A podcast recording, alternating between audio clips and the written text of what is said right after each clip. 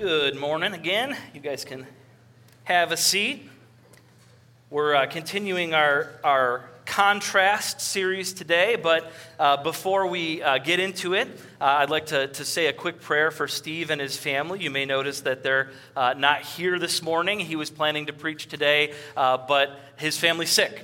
Uh, like uh, a lot of families have been going through uh, some health stuff. Uh, it seems like uh, there's a stomach bug, there's all kinds of stuff going around, and uh, it, was, it was their turn. So I just want to say a quick prayer for them that they get better quickly and that it's not too miserable, and then we will dive in together this morning. Let's pray.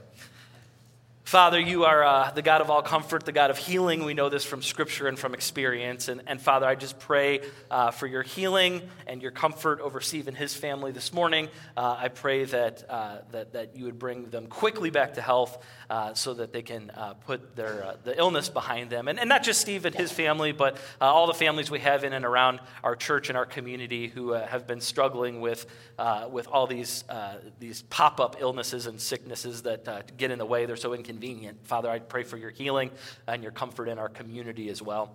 Um, and Father, I also pray uh, that I don't get in your way this morning and that, that, the words that come out of my mouth are the words that, uh, that you intend and, and not the words that I mess up. So uh, it's in your son's name. Amen. Um, so was, this week I was talking with a friend uh, who had a difficult flat tire. I don't know if you've been there. Uh, he tried changing the tire himself, uh, but the old tire on the car just wouldn't come off the bolts. It was just frozen on, it was stuck on. And it reminded me of all the bad tire related luck that I've had over the years. I, I, if you've uh, been around Northwest, you've probably heard me uh, tell some of these stories. Uh, there was a time years ago that my family was driving to Disney World in the minivan, and because, you know, it's I've got to have the minivan, right? And driving to Disney World in the minivan, we woke up at, at, at this hotel in southern Georgia, uh, and lo and behold, the tire was uh, completely flat just out in the parking lot. Um, no idea. Uh, so Walmart rescued us on that occasion. Uh, there was another time that I was uh, driving to try to get to my grandfather's funeral, actually, um, and my tire went flat on the highway on the way to the, to the funeral. Um, and, uh, and so I missed the entire visitation, but was able to get to the funeral funeral like a couple minutes before it started. Um, and a family friend actually did me a huge favor and, and left the funeral and took the car to Sam's Club that time, bailed us out, and, uh, and got the tires fixed. Uh, there was Another time, uh, just recently, just a couple years ago, we, we did a big road trip out west, a big family vacation out west in the summer of 2021. Uh, we put almost 7,000 miles on uh, the, the van, not the same van, but still a minivan, because, you know, got to have a minivan. And, uh, and we kept having to fill the air in one of the tires like every other day. And then it turned into like every single day. And then it turned into more than once a day. And then it turned into discount tire replacing all my tires. So uh, that happened again. And it seems like and i've talked about those stories before but i remembered one this week that i, I don't think i've ever shared with you. And, and i think you'll find it kind of funny. So um, my bad luck with tires also follows me around into other people's cars um, as long as I'm in the car, the, the tires are in danger. And so it was like 12 years ago, our staff, the staff of this church, was on uh, at a conference, at a leadership conference in Kentucky. Um, there was five of us, and this time we were in Steve's minivan. Uh, wasn't mine. Uh, again, the minivan. It's kind of a theme here. Um, Steve's minivan, and wouldn't you know it, we blew out a tire right there on the interstate. And, uh, and Steve pulled the car over to the shoulder, uh, and we got to work on the tire, but it would not come off the stupid van. Steve tried to get the tire off. Rob and I each tried to get the tire off, uh, but it, it wouldn't come off, it wouldn't budge. And the situation kind of turned into a bad joke. Like, how many pastors does it take to change a tire? Right? The, uh, the office manager and the children's minister were smart. They just stayed in the van. But uh, the rest of us were out there on the side of the road, like hammering on this tire, trying to get it up. In fact, while Steve was trying to call AAA, I distinctly remember Rob and I each taking turns laying down on our back and like double kicking at the tire to try to like jar it loose to try to get it off the bolts. And I can't remember who finally got it loose. I can't remember whose kick was the decisive kick. But since Steve's at home, and I'm the one with the, the microphone, and Rob's just down in his seat. We're going to say it was me. I was the hero. and even though we finally got the spare tire on that day, uh, even though we, we, we, were successful, I think all of us secretly were hoping for some help that day, that, that maybe another car would stop, uh, or, or maybe a police officer might see us as he was on his way by and, and offer to help us. But hundreds of cars went by us that day on the highway, and nobody stopped. And, and, I, and I like to think that maybe because, that's because it was obvious to everyone just by looking at us that we knew what we were doing. we had it under control, right? I usually turn people down when they when they offer help. I, I, you know just you know transparent moment. I struggle with pride a little bit, but that day I would have been happy to see a good Samaritan just join us on the side of the road and handle that situation, just kind of take care of it. Um, and that's, that's the story this morning. This morning's contrast message, we're going to look at the contrast between the characters in this story that Jesus told, the one that we call the, the Good Samaritan, uh, and it's in Luke chapter 10. And of all the stories that Jesus told, uh, this one might be the most recognized. Uh, in the church and outside of the church, everyone kind of is familiar with this story. Um, but the contrast that Jesus sets up in this story between the characters shows us that there's more going on here than just a simple message about helping others who are in need. I mean, obviously, that's part of the message, but I think there's more to it than that. And so we're going to walk through this story together this morning and, and, and just kind of explore what, what more might there be? What, what's Jesus trying to get at? And so the story begins uh, with this lawyer, this, this expert in the law, who asks Jesus a really good question uh, that we find out later he's asking from kind of a bad motive. Uh, and, and, so here, here's how it starts. On one occasion, an expert in the law stood up to test Jesus. Teacher, he asked, what must I do to inherit eternal life? What is written in the law? He replied, How do you read it? And he answered, Love the Lord your God with all your heart and with all your soul and with all your strength and with all your mind, and love your neighbor as yourself. You've answered correctly, Jesus replied. Do this, and you will live. But he wanted to justify himself, so he asked Jesus, And who is my neighbor? And so this law expert comes up to Jesus and he asks him a really good question. And Jesus answered his really good question with another question. Because Jesus is always doing that, isn't he? He's, he's always forcing us to kind of engage on a deeper level. He doesn't just answer our question all the time, he does this. He asks another question back at us. And, and this guy gives a really good answer to the question that Jesus asks him. He, he gives an answer that com, com, excuse me, combines the command from Deuteronomy 6 5 that the Jews called the Shema with a command from Leviticus 19:18 about not seeking revenge or bearing a grudge but instead loving your neighbor as yourself. It's a really good answer well versed in the Old Testament scripture, well versed in the law and in the tradition. It's the same answer that Jesus gives in another occasion in Matthew when someone asks him, What's the greatest commandment? He, he gives this kind of same commandment. It boils down to love God and love others. And, and so Jesus is like, Correct. So just go ahead and do that. Like, do that, and you're good, right? And listen, I, I don't know about you. I, I don't know what your experience with little kids is, I have a six year old in my house currently, and she talks like a lot. Some might say, like, you know how in Thessalonians God tells us to pray without ceasing? That's how she talks without ceasing, even when she's asleep. And because she likes to talk so much, her mouth is usually moving faster than her mind. You ever have that problem? She has that problem all the time. And so when she asks me a question, I try to use this Jesus trick. I ask her one back to try to get her to kind of slow down and think uh, about what she's asking. And, and a lot of the time, when she stops to think, she can answer her own question. Like she doesn't really have to ask the question, she just likes to hear herself talk, which I understand. I'm the one with the microphone. I kind of like hearing my voice, right? And, and, and she likes that. And so I remind her that she doesn't really need to ask questions that she already knows the answers to. Um, that's, you don't need to ask me that question. Just stop and think for a minute. You can answer it yourself. And I think it's the same thing with this guy in the story. He clearly knew the answer to his own question. And so the, so the question I have is why? Why ask it at all? Why bother Jesus with a question that you already know the answer to? And I think Luke gives us a really important insight. Right in verse 29, when he says, He wanted to justify himself. This guy knew that the law said he should love his neighbor. So now he asks the real question, the real one that he came to Jesus to ask in the first place who is my neighbor? Or maybe put another way, who do I have to love? And before we judge this guy too harshly, we should probably recognize that we ask the same question on almost a daily basis Who do I have to love?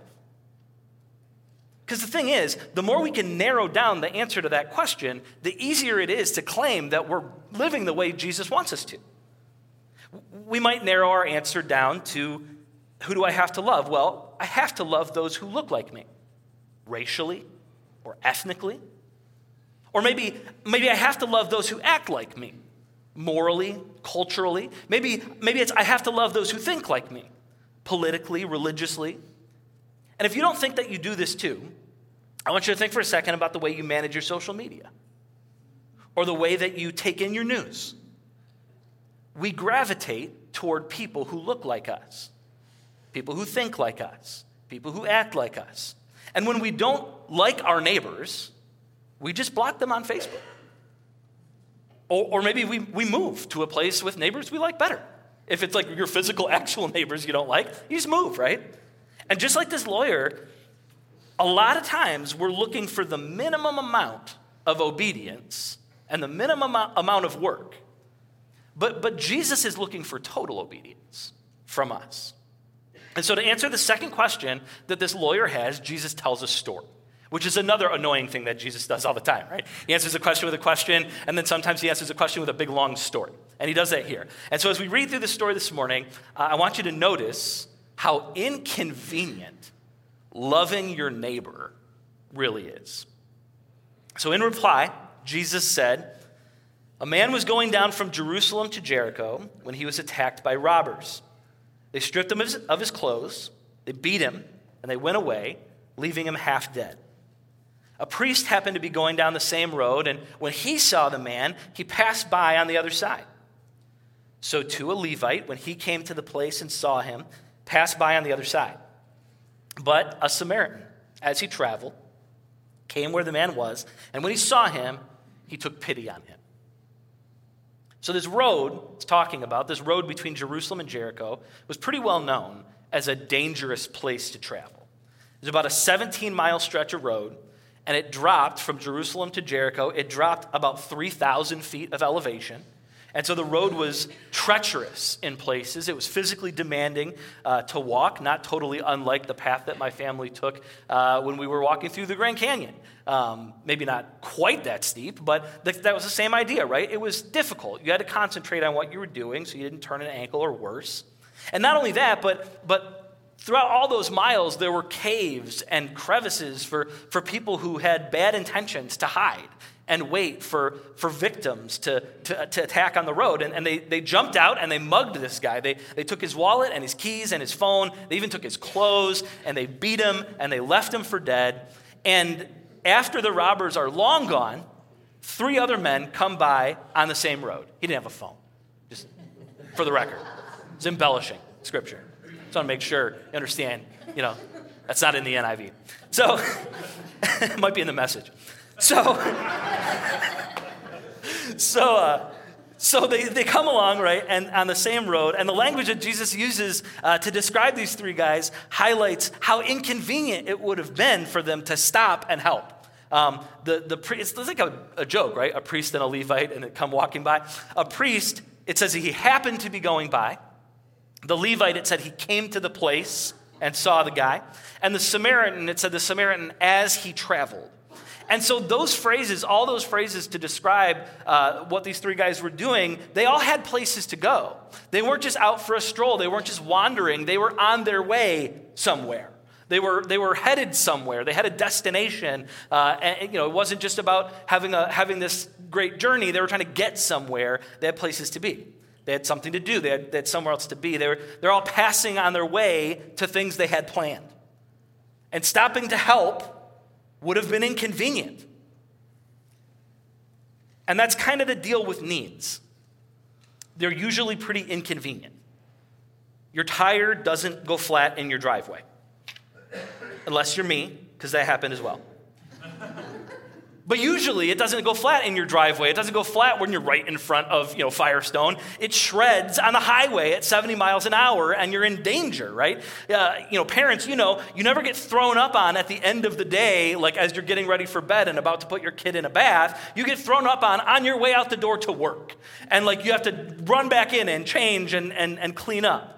Um, your kids are never running a fever on the day that your family has nothing planned and you're just going to be lazy around the house. Your kids are running a fever when it's at the worst possible moment and it interrupts all your plans. The biggest needs in life are usually the most inconvenient for us to manage. And, and look, needs aren't just inconvenient, needs are inconveniently everywhere. We're surrounded by people every day who are half dead and lying in a ditch. I mean, probably not physically, that'd be weird, but, but dying in a ditch just the same. Ditch is called addiction and abuse and loneliness and pain and mental illness and despair. And, and we're surrounded by people who need help from someone. So, will it be the priest? Our faith tradition, we don't call them priests, but this would be like the preacher. Think of Steve more than, you know, me the preacher, right? The one who leads the worship service, to the one who teaches the word, the one who prays the prayers. So surely the preacher will help, right? In this story. Or maybe it'll be the Levite. Uh, we also don't have Levites in our faith tradition, but, but this would be like a leader in the church. Maybe an elder or, or a member of a ministry team who, who regularly serves in the church. So maybe the preacher was too busy, but a good Christian leader is bound to take the time to, to stop and help this guy, right? Well, not in this story. The only one to actually stop and help this guy is, is a Samaritan. And we usually we call this story the Good Samaritan, but, but that doesn't, nowhere in the story is he actually called good, which is kind of the point that, that Jesus is making. The, the audience Jesus was telling this story to would have found the idea of, of a Samaritan as the hero to be totally offensive. They, they considered Samaritans half breeds. In the world of Harry Potter, Samaritans are, are mudbloods, right? Jews and Samaritans disagreed on almost everything. And just like we can see in our current culture, it really doesn't take long before disagreeing with someone turns into attacking someone, turns into rejecting their entire identity and turning our back on them completely. That's what happened here, and it still happens today all the time if we're not careful. Samaritans would attack and, and even kill Jews who were passing through on their way to Jerusalem, and the Jews were all too happy to return the favor. This is degraded into generational violence and, and hatred. And so when a Samaritan comes across this Jewish man who's beaten and left for dead, this Jewish man who is in need, this guy that the priest and the Levite passed by on the other side of the road, it's shocking that he would stop and help this guy. They are enemies he could have easily walked past. Like the other two, he had, he had probably more reason to walk past and ignore this guy than the first two did. He, he could have let the guy die, or, or at least he could have just let him be someone else's problem. I mean, you probably don't think, well, ah, I'm going to let that guy die, but like, that's not my problem. That someone else is, someone else is better qualified than I am to deal with that. We, we have all sorts of ways of rationalizing this. He could have done that. Nobody would have known, nobody would have blamed him for it. All three of these men saw this guy, but only one had compassion. Only one cared enough to let someone else's need change his plans. Every day we pass people who are hurting, crying out, desperate and broken, needing someone to show that they care. And, and we can ignore their condition or we can react to their need.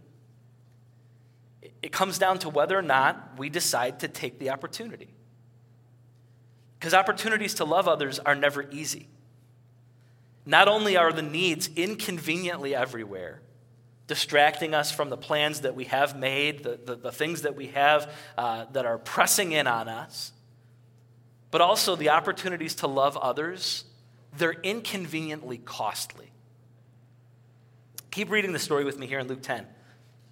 He, the Samaritan, he went to him and bandaged his wounds pouring on oil and wine. Then he put the man on his own donkey, brought him to an inn, and took care of him. The next day he took out two denarii and gave them to the innkeeper. Look after him, he said, and when I return, I'll reimburse you for any extra expense you may have. the priest and the Levite, they both saw this man. They saw his need. They recognized that he needed help. So, why would they walk away from him? And not just walk away, walk away on the other side of the road. Well, for them, showing love, meeting his need, came at too high a price. The, the cost was too inconvenient for them to pay. Because they both worked in the temple, they had to be really careful about, about not becoming ceremonially, ceremonially unclean, right? Uh, and one of the big no nos uh, in Jewish culture is to be in the presence of a dead body. Now, they didn't know if this guy was alive or dead. They didn't, so stopping to help him, if he had, if he had died, uh, being in proximity to a dead body would have made them unclean. And once a temple worker became unclean, he would have to shave his whole body and wash all his clothes before he could become clean again, ceremonial, ceremonially clean again. Man, that's hard to say. And anything he touched while he was in that state of, of uncleanness would also become unclean. And, and he would make anyone else, it would make anyone else who touched it unclean also. So it was a whole big thing in, in, in their culture. And, and some Pharisees even said that if your shadow touched the dead, it would make you unclean. Like, so don't even get close enough to cast a shadow on something dead. So they didn't. They walked, they went to the other side of the road, they went way around, they avoided the situation entirely because it was it would have been costly, it would have been very inconvenient for them. They, they wouldn't take the risk because the cost was too high. The inconvenience was too much. And, and I know that we're not worried about becoming ceremonially unclean, I assume. But I mean, we also make decisions on whether or not to engage with the needs of others based on how high we think the cost is going to be, right? How much of my time is this going to take up? How much of my money? Eh, we rationalize that surely, surely there must be someone else who is in a better position to help than, than we are. And that's where the twist comes in. This is another thing Jesus does all the time. That's where the twist comes in here in Jesus' story.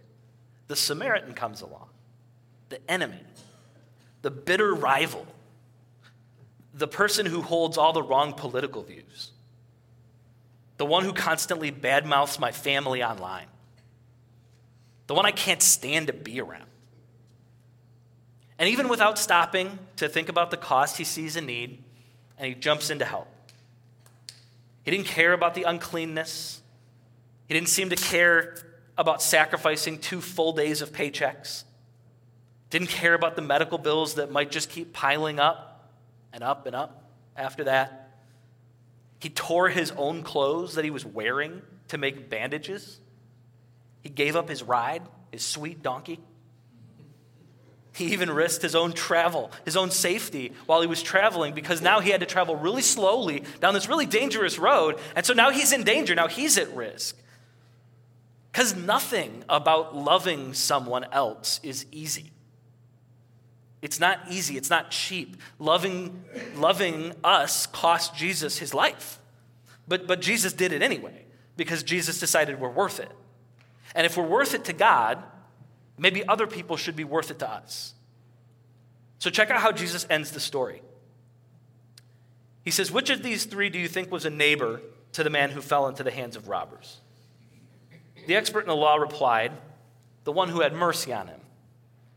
Jesus told him, Go and do likewise. So the, when the lawyer asked Jesus his question, Who is my neighbor? he was, I think, hoping to kind of narrow down the scope. I think his real question was something like, What's the minimum amount of people I can love and still be okay? Like eternally. And with this story, Jesus shows him that he's asking the wrong question. What's the minimum amount of love I can show is the wrong question. Jesus challenges assumptions, cultural assumptions at the time, by making a Samaritan the hero to show that everybody is your neighbor. The guy who's hurt and dying in the ditch, he's your neighbor. The Samaritan, the guy who's your enemy, the guy you hate, who stands for everything that you can't stand, he's your neighbor this, this lawyer, everybody listening to Jesus telling this story would have agreed that the man on the side of the road needed help. That's not the point. They'd be like, oh man, that, you know, that guy, he's I, you know, a dirty scumbag. Good job like leaving him alone. They would have agreed he needed help. They would have been a little surprised, I think, that the priest and the Levite passed by. They would have expected those two people to help this guy. But when they didn't, I think they would have expected the third person, the hero of the story, to be someone who looked and acted and thought a little bit like they did. And Jesus, on purpose, makes the hero of the story someone else completely. And I think it surprised them. The priest and the Levite passed by, and now Jesus is about to tell them about the expert in the law who saved the day, right? The one who knows the Old Testament commands so well, the one who's just like me, the guy who asks, asking the question. But instead, Jesus makes a deeper point. The Samaritan is your neighbor too. Those in need, they're your neighbors. And those who oppose you and treat you like enemies, they're your neighbors. Sometimes you're the one who's passing by. Sometimes you're the one who stops to help. And sometimes you're the one who's lying in a ditch in need of help. You remember the context all the way back when this guy quoted this command, love your neighbor as yourself from Leviticus? The context of that verse all the way back in the Old Testament?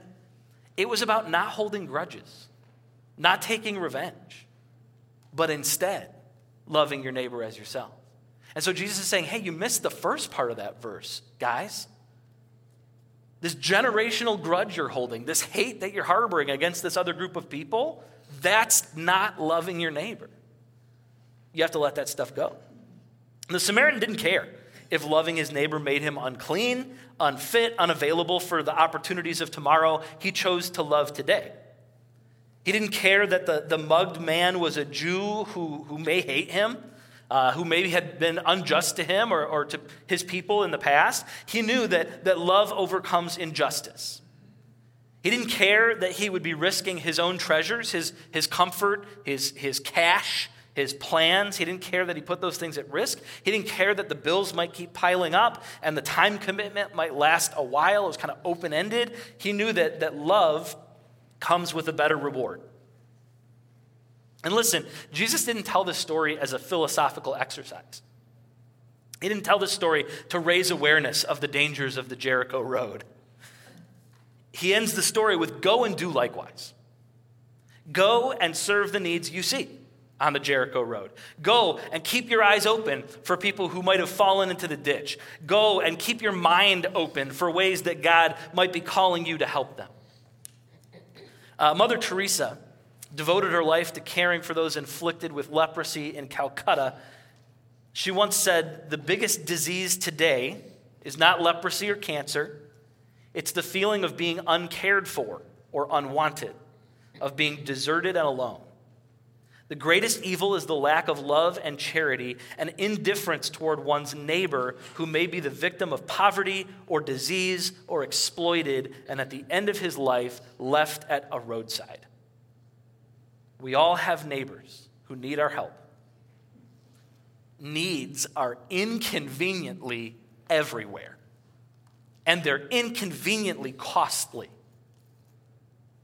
but they're always worth doing because people are worth it. And in this, in this story, the, the one we call the, the, the parable of the Good Samaritan, Jesus gives us three different philosophies on how we can live our life. Three contrasts, if you will. And I will, because it's the name of our series. Three contrasts in how we can approach life. Robbers, thieves, selfishly say, What's yours is mine. They spend their time and their energy trying to take things from other people so they can have those things for themselves. That's one philosophy we can live by. What's yours is mine. The religious leaders in this story, they carefully say, What's mine is mine. They spend their time and their energy building their own portfolio and justifying ways that they can keep their things for themselves. They say, What's mine is mine. But then there's the Samaritan who surprisingly says, What's mine is yours. He spends his time and his energy caring for someone other than himself. And he proves that he is the only one who actually loves his neighbor the way God commands. At least in this story, he's the only one who's actually doing what God has asked him to do. So the question we have to ask, since Jesus forces us to, right? Since Jesus says, go and do likewise. And so we have to ask this question which of these philosophies are we going to live by? Who do we want to be in this story? Do we want to be greedy takers, like these robbers who beat this man, left him for dead, and took what he had for themselves?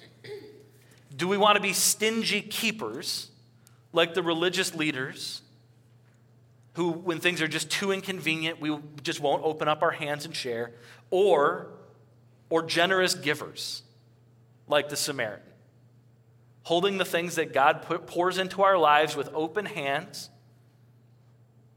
ready to use them to meet the needs of others so God's can, God can continually refill our hands so that we can keep meeting the needs of others. That God can use us to bless other people. Sounds a lot like the entire plan of the Old Testament, doesn't it?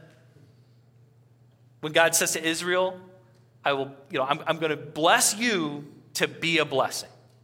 I'm going to put blessing in your life, not with the goal that you can hoard it, but with the goal that you can bless others with it. That you can stop and meet the need even when it's inconvenient. Let's pray. God, this is really hard. It's really hard because we're busy. We have responsibilities. We have things that we need to do. We have places we need to be. We have jobs. We have families. There's all sorts of pressing needs pressing in all around us all the time. And it's really difficult. It's really difficult to stop and to take on the inconvenience and to take on the risk to help someone else. And so, Father, I just pray that you would give us eyes to see the needs and hearts to meet them. I pray that we would, we would pause instead of just flying by, and we would ask, What is it that you want us to do in this situation? And I ask those things in, in Jesus' name. See, we serve a, par- a Savior who didn't just teach in parables. We serve a Savior who lived it out for us to see with our own eyes. And, and kind of in the ultimate way of saying, go and do likewise, Jesus gave his own life to meet our need.